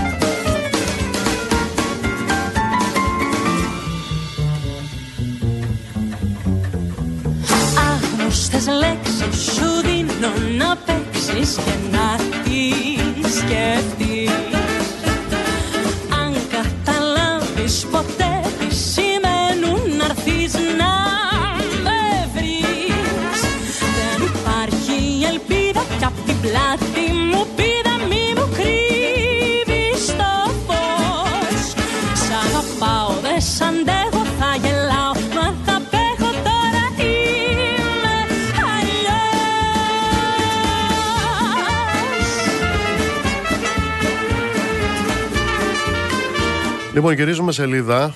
Πάμε στην τηλεφωνική μας γραμμή. Την καλησπερίζω και την ευχαριστώ που είναι εδώ. Είναι η κυρία Λευκή Χωραήτου. Είναι πρόεδρος ε, των εργαστηριακών γιατρών της γειτονιάς. Κυρία Χωραήτου, καλησπέρα. Καλησπέρα σας κύριε Μπογιόπουλε. Ευχαριστώ για την ευκαιρία που μου δίνετε. Τι τρέχει; Λοιπόν, θα σας εξηγήσω όσο πιο απλά μπορώ για να είναι κατανοητός στους ακροατές. Ε, καταρχάς να σας πω ότι στην εργασία ο σύνδεσμος, ο νόμιμος σύνδεσμος του οποίου έχω την τιμή να είμαι πρόεδρος απαρτίζεται από περίπου 450 ιδιώτες εργαστηριακούς γιατρούς. Στην κυριολεξία είμαστε γιατροί της γειτονιάς. Δεν είμαστε ούτε μεγαλοεπιχειρηματίες ούτε τεράστιες εταιρείες. Το πρόβλημα που αντιμετωπίζει όλος ο κλάδος μας είναι ότι στην κυριολεξία έχουμε χρεοκοπήσει. Θα σας εξηγήσω λοιπόν τι έχει συμβεί. Όλα τα προηγούμενα χρόνια, από αρχής γενομένης περίπου το 2013 όπου συστάθηκε η ΕΟΠΗ, τότε λοιπόν εμείς κληθήκαμε και υπογράψαμε ατομικές συμβάσεις. Αυτό είναι πολύ σημαντικό στην κουβέντα μας. Αυτή η ατομική σύμβαση που υπογράψαμε όλοι οι εργαστηριακοί γιατροί τότε προέβλεπε αποζημίωση των εξετάσεων που διενεργούμε με τις τιμές του 91. Φανταστείτε ότι είχαμε φτάσει ήδη στο 2013 και θα πληρωνόμασταν με τιμές του 91. Μετά, το 2014, έρχεται ο νόμος Βορύδη που εισάγει δύο έννοιες. Την έννοια του rebate, όπως λέγεται στα αγγλικά, και το clawback. Και τα δύο αυτά μεταφράζονται στα ελληνικά ως αναγκαστική έκπτωση. Αυτή την έκπτωση την υφιστάμεθα εμείς υποχρεωτικά, αναγκαστικά, στα χρήματα που θα έπρεπε να παίρνουμε κάθε μήνα και που καταθέτουμε στο τιμολόγιο προς το, προς το, ΕΟΠΗ, προς το κράτος δηλαδή. Τι σημαίνει το καθένα από αυτά; Το rebate είναι αναγκαστική έκπτωση, όπως είπαμε, που υπολογίζεται επί της 100 κλιμακωτά στο ποσό του τιμολογίου που καταθέτουμε. Η άλλη αναγκαστική έκπτωση, το clawback, είναι λίγο πιο σύνθετο. Τι συνέβαινε λοιπόν και εξακολουθεί και συμβαίνει. Κάθε μήνα, κάθε έτος και συνεπώς κάθε μήνα υπάρχει ένα συγκεκριμένο κλειστό όριο, ένας κλειστός προϋπολογισμός του ΕΟΠΗ για τις εξετάσεις που εκτελούνται. Όλων των ειδών των εξετάσεων. Εμείς από την ατομική μας σύμβαση έχουμε υποχρέωση εκτέλεσης όλων των παραπλανητικών που φτάνουν στο ιατρείο μας. Συνεπώς, έχοντας ένα κλειστό προπολογισμό και εκτελώντας συνεχώς απρόσκοπτα όλες τις εξετάσεις πανελλαδικά, είναι αναμενόμενο και λογικό κάθε μήνα να υπερβαίνουμε το όριο εκείνο του κλειστού προπολογισμού.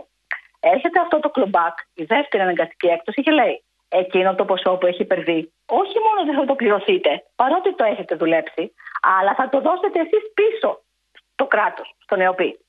Αυτό μέχρι πριν από λίγα χρόνια υπολογιζόταν ανά εξάμεινο και επειδή ήταν δυσβάσταχτο, είχαν την εξυπνάδα να μας το χωρίσουν σε 120 δόσεις, ώστε να μπορέσουμε να επιβιώσουμε από τη μία, αλλά συνεχώς να χρωστάμε. Συνεπώς, όλα τα προηγούμενα χρόνια, από το 2013-2014 μέχρι τώρα, εμείς πληρώνουμε συνεχώς κάποιες από τις 120 εκείνες δόσεις. Όπως καταλαβαίνετε, το 2023 ξεχρεώσαμε το 2013. Το 2024, το 2014 και πάει Τώρα, τα τελευταία χρόνια, αυτό υπολογίζεται ένα μήνα. Να σας πω λοιπόν το τραγικό. Τον Οκτώβρη υπολογίστηκε αυτό το ποσό που ποτέ δεν έχουμε μάθει πώς υπολογίζεται το κλομπάκ το 51%. Σημαίνει ότι για τον Οκτώβρη θα κοπούνε διαπαντός μία και καλή από τα λεφτά που θα έπρεπε να έχουμε πληρωθεί και που δουλέψαμε το 51%. Πάμε παρακάτω. Εκτός από αυτές τις δύο τραγικές μειώσεις, έχετε εισαγωγή νέων εξετάσεων. Ε, Όντως, ε, όντας έχοντας ακόμα και συνεχίζουμε να έχουμε το κλειστό προπολογισμό. Άρα, έχουμε ακόμα περισσότερες εξετάσεις. Και επιπρόσθετα, δεν φτάνουν όλα αυτά. Έχουμε και μια μείωση των τιμών των ε, καθημερινών εξετάσεων περίπου στο 40%. Το οποίο έγινε εν μία νυχτή πριν από λίγα χρόνια. Όπως καταλαβαίνετε, είναι τραγικό. Τραγική αυτή η μείωση στο πορτοφόλι μας. Έχουμε πάρα πολλά χρέη. Δεν φτάνανε όμως όλα αυτά. Έχουμε και κάτι άλλο. Οι φίλοι μας συνάδελφοι ακτινολόγοι, που έχουμε αρκετούς μέσα στο συνεργασία, έχουν υποστεί μια άλλη έκπτωση, το οποίο λέγεται ποιοτικά κριτήρια. Και το όνομα αυτό παραπλανεί πάρα πολύ. Ποιοτικά κριτήρια λοιπόν που έχει ζητήσει ο ΕΟΠΗ να τηρούν οι ακτινολόγοι και βάσει των οποίων πληρώνονται ή δεν πληρώνονται, είναι τα εξής. Η ηλικία των μηχανημάτων τους. Αν ένα μηχάνημα έχει περάσει κάποια χρόνια ζωής, τότε η τιμή των εξετάσεων που εκτελεί ο ακτινολόγος με αυτά μειώνεται 20%. Όπως επίσης, εάν δεν έχει κάποιες συγκεκριμένες τεχνικές προδιαγραφές, φωτογραφίζοντας έτσι πολύ πονηρά κάποιες συγκεκριμένες εταιρείες, πάλι μειώνεται στο 20, ε, κατά 20%. Αυτά όλα έχουν φτάσει όλο τον κλάδο το δικό μας να έχουμε χρεωθεί όλοι μας δεκάδες χιλιάδες ευρώ. Εμείς, τα οποία αυτά μας τα κόβουν κάθε μήνα, όπως σας είπα, αλλά και τα παιδιά μας. Γιατί ξέρετε κύριε Πογιόπουλε, αυτά τα χρήματα, μετα, τα χρέη μετακυλούνται. Έχει υπάρξει δυστυχώς περιστατικό στην Ελλάδα, έφερε τη ζωή της συνάδελφος και τα παιδιά της δεν μπορούσαν να πληρώσουν τα χρέη αυτά που πήραν από τη μητέρα τους. Και έκαναν αποποίηση της κληρονομιάς.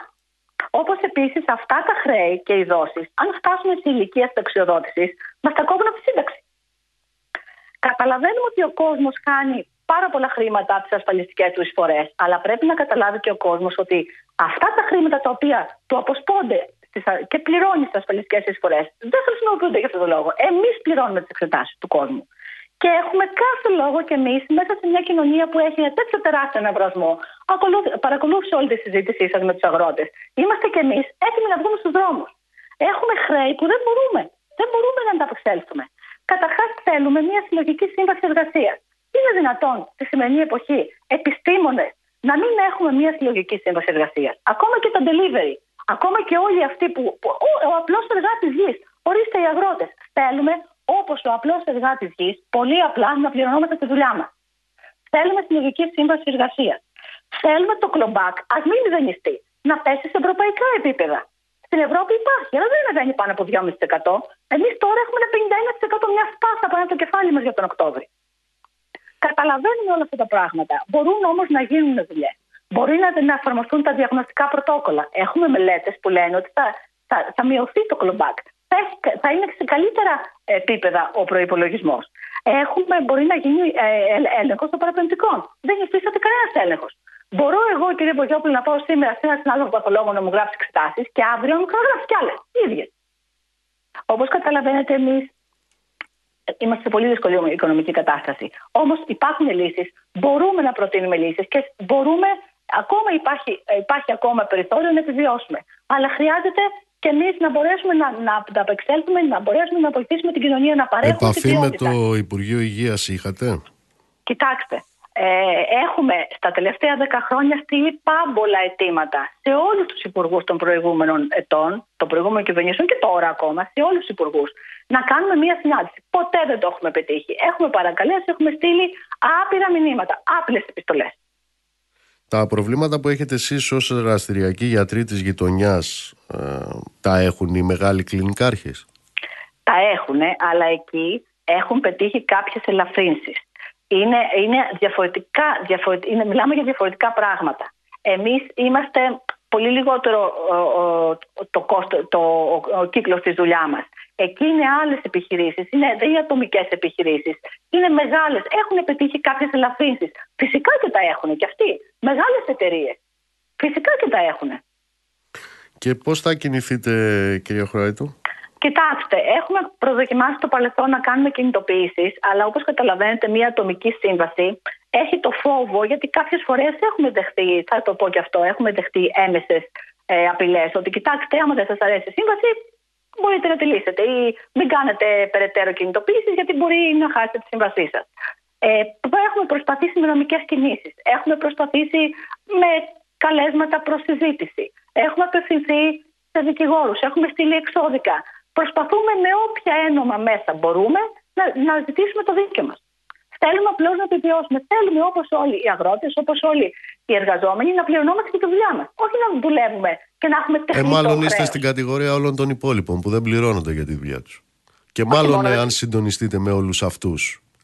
Ε, υπάρχει μια ελπίδα να πληρώνεστε και εσείς και αυτοί.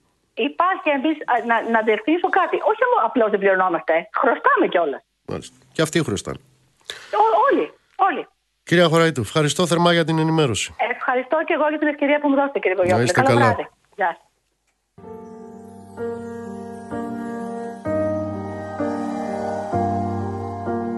Τι άλλαξε, τι χάλασε. Λες και πάνω στο διάφανο φως μελάνι στάλαξε Που χάνεσαι, που τρέχει το βλέμμα. Ποια αλήθεια μου κρύβει ο καπνός ή μήπως κρύβει ψέμα Τι ξέφτισε, τι έσπασε. Λες και πάνω μου χούφτες γυαλιά η νύχτα πέταξε. Ποιος έφτεξε και ποιον να δώσω; Να σε πάρω ξανά αγκαλιά ή μήπως να θυμώσω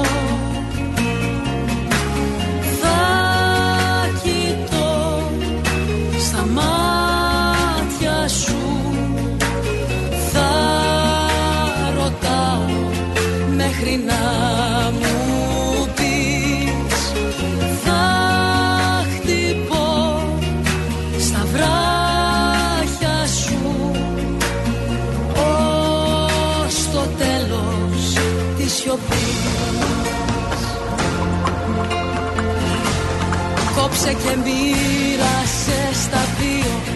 Πάντα η αγάπη θέλει δύο. Δυο να γελούν στο ίδιο αστείο. Δυο να ζεσταίνουνε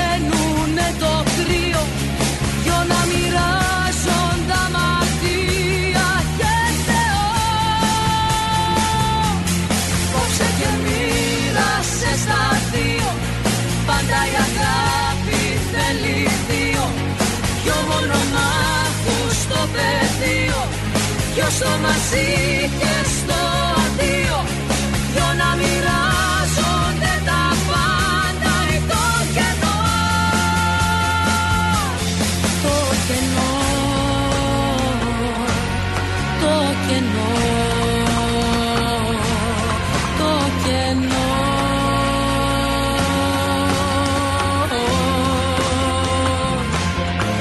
Να στείλω χαιρετισμού στον Κωνσταντίνο και στα άλλα παιδιά εκεί που μας ακούν από τα Πατήσια. Στο Μεθόδιο μας ακούει παρέα με τους θεούς. Στον Όλυμπο. Στον Πανάρετο μας ακούει από το Κιλελέρ. Να σε καλά Πανάρετε. Ε, στο φίλο τον Κώστα του Ταξιτζή. Δεν ξέρω Κώστα μου. Δεν το ξέρω. Καλησπέρα στον Κλεωμένη, καλησπέρα στον Πετράν, στην Αθηνά, καλησπέρα στον Δημήτρη. Χριστάρα να είσαι καλά. Καλησπέρα στην Ολυμπία. Παναγιώτη μου σου εξομολογούμε ότι και εγώ μάλλον στην ίδια κατηγορία με σένα ανήκω. Καλησπέρα στην Ευστρατεία, μας ακούει από τη Σουηδία, στον Κωνσταντή, καλησπέρα στο Δήμο, στον Αργύρι. Να είστε όλοι και όλες καλά.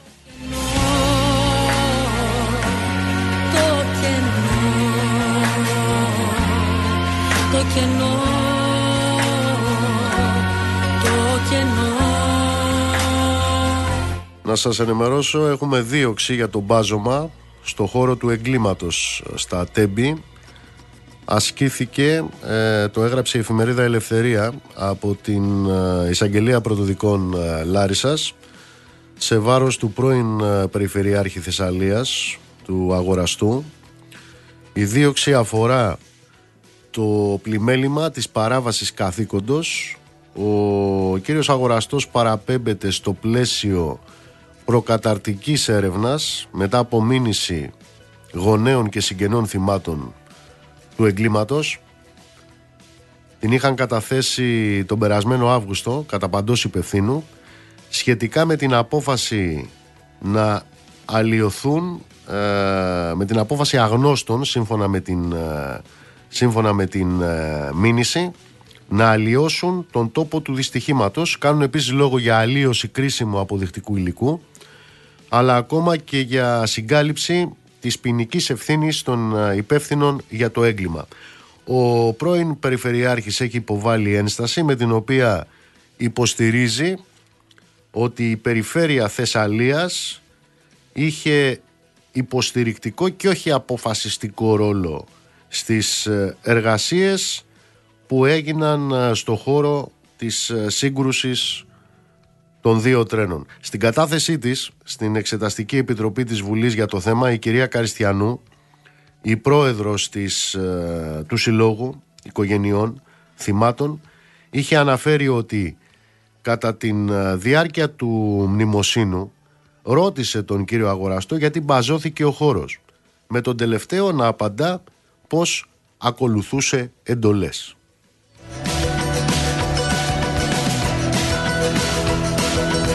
Λοιπόν, πάμε να δούμε τι γίνεται στον κόσμο. Τζένι Κρυθαρά. Τζενάκη, καλησπέρα. Πέρα.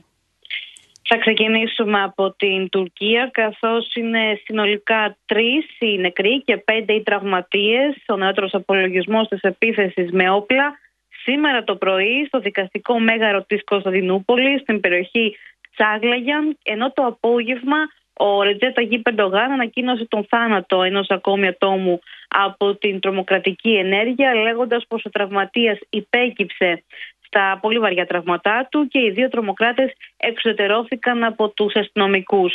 Ε, το γεγονός αυτό εξετάζεται υπό το πρίσμα της ε, τρομοκρατίας καθώς έρχεται λίγες μόλις ημέρες μετά την επίθεση ε, κουκουλοφόρων σε καθολική εκκλησία και πάλι στην Κωνσταντινούπολη και καθώς δεν υπάρχουν ούτε συλλήψεις για εκείνο το γεγονός αλλά ούτε και ανάληψη ευθύνης, οι τουρκικές αρχές εξετάζουν όλα τα ενδεχόμενα. Μάλιστα.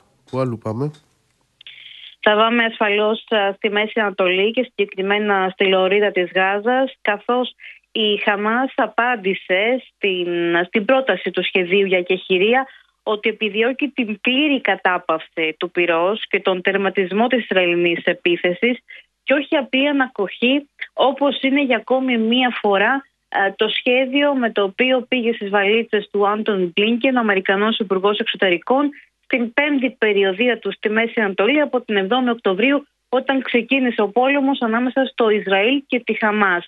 Το Ισραήλ όμως από την πλευρά του έχει αποκλείσει αυτό το είδος της μόνιμης κατάπαυσης του πυρός, το οποίο επιδιώκει η Χαμάς και μάλιστα σήμερα η εφημερίδα Times of Israel σημειώνουν πως η Χαμάς απαιτεί και την ανασυγκρότηση του Παλαιστινιακού φύλακα αλλά και την άρση του αποκλεισμού της λωρίδας της Γάζας καθώς και την ολοκλήρωση ανταλλαγής των κρακουτουμένων προκειμένου να προσέλθει στο τραπέζι των διαπραγματεύσεων με το Τελαβίβ. Το Κατάρ, το οποίο είχε αναλάβει έναν πρωταγωνιστικό ρόλο στις διαπραγματεύσεις ανάμεσα στις δύο πλευρές, είπε σήμερα ο Πρωθυπουργός, ο κ. Αλθάνη, πως ε, η απάντηση που έλαβε από τη Χαμάς στο γενικό πλαίσιο της συμφωνίας είναι θετική, αλλά στα επιμέρους είναι αρνητική και θα είναι πολύ δύσκολο να υπάρξει σύγκληση υπό αυτούς τους όρους με το Ισραήλ. Πόσους νεκρούς έχουμε στην ε, Παλαιστίνη από τις 7 Οκτώβρη και μετά; Έχουν ξεπεράσει οι νεκροί 26.000, είναι ανυπολόγιστοι πλέον τραυματίες, πρέπει να έχουν ξεπεράσει τις εκατοντάδες χιλιάδες, ενώ να μην ξεχνάμε ότι σχεδόν η μισή από τους νεκρούς είναι μικρά παιδιά. Και όσοι παραμένουν ζωντανοί στον Παλαιστινιακό θύλακα, αυτή τη στιγμή βρίσκονται υπό συνθήκες ε, πλήρους εξαθλίωσης, λιμοκτονούν, είναι σταγόνα στον ωκεανό η ανθρωπιστική βοήθεια που καταφέρει να φτάσει και μάλιστα τα τελευταία 24 ώρα στο στόχαστρο των Ισραηλινών επιθέσεων είναι η Ράφα. Είναι το πέρασμα από τη Γάζα προς την Αίγυπτο, το μοναδικό ανοιχτό για πολλά χρόνια, το μοναδικό πέρασμα από το οποίο μπαίνει ανθρωπιστική βοήθεια. Από εκεί περνούν τα φορτηγά του ΟΗΕ, για παράδειγμα, και του Ερυθρού Σταυρού, προκειμένου να φτάσουν στου στους αμάχους της περιοχής. Η Γάζα έχει ερημώσει, τα δύο τρίτα του πληθυσμού έχουν μετακινηθεί σε αυτό ακριβώς το σημείο, στο σημείο δηλαδή που χτυπούν ε, οι Ισραηλινές δυνάμεις τις τελευταίες εβδομάδες και βεβαίως όσοι δεν βρίσκονται εκεί είτε βρίσκονται υπό άθλιες συνθήκες διάσπαρτα μέσα στον Παλαιστινιακό φύλακα ή δυστυχώς έχουν χάσει τη ζωή τους. Τζένι μου, σε ευχαριστώ πολύ. Καλή συνέχεια. Κυρίες και κύριοι, κάπου εδώ ήρθε η ώρα να σας αποχαιρετήσουμε. Να είστε όλοι και όλες καλά. Ψυχή βαθιά. Το ραντεβού μας είναι αύριο στις 7 το απόγευμα.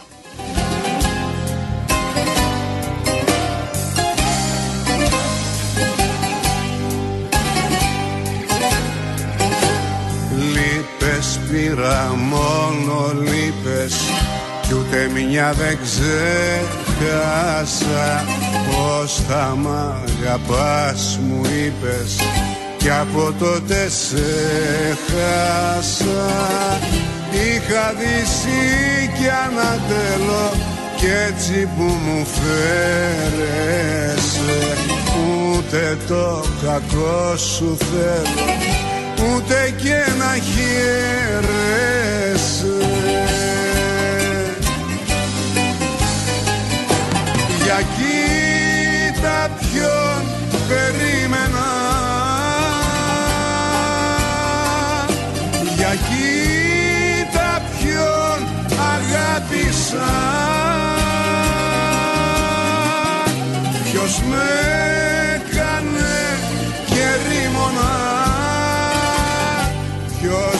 έκανε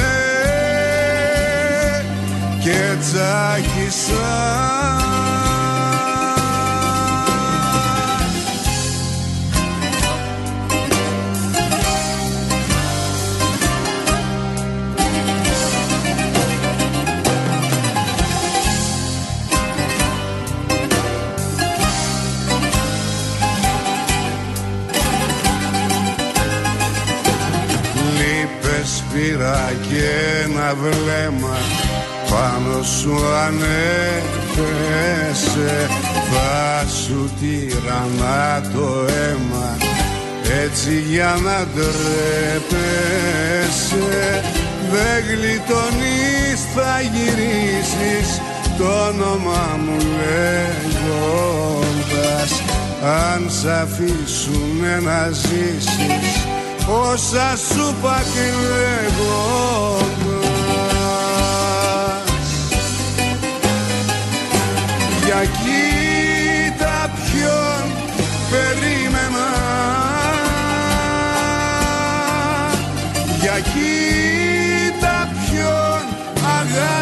αγάπησα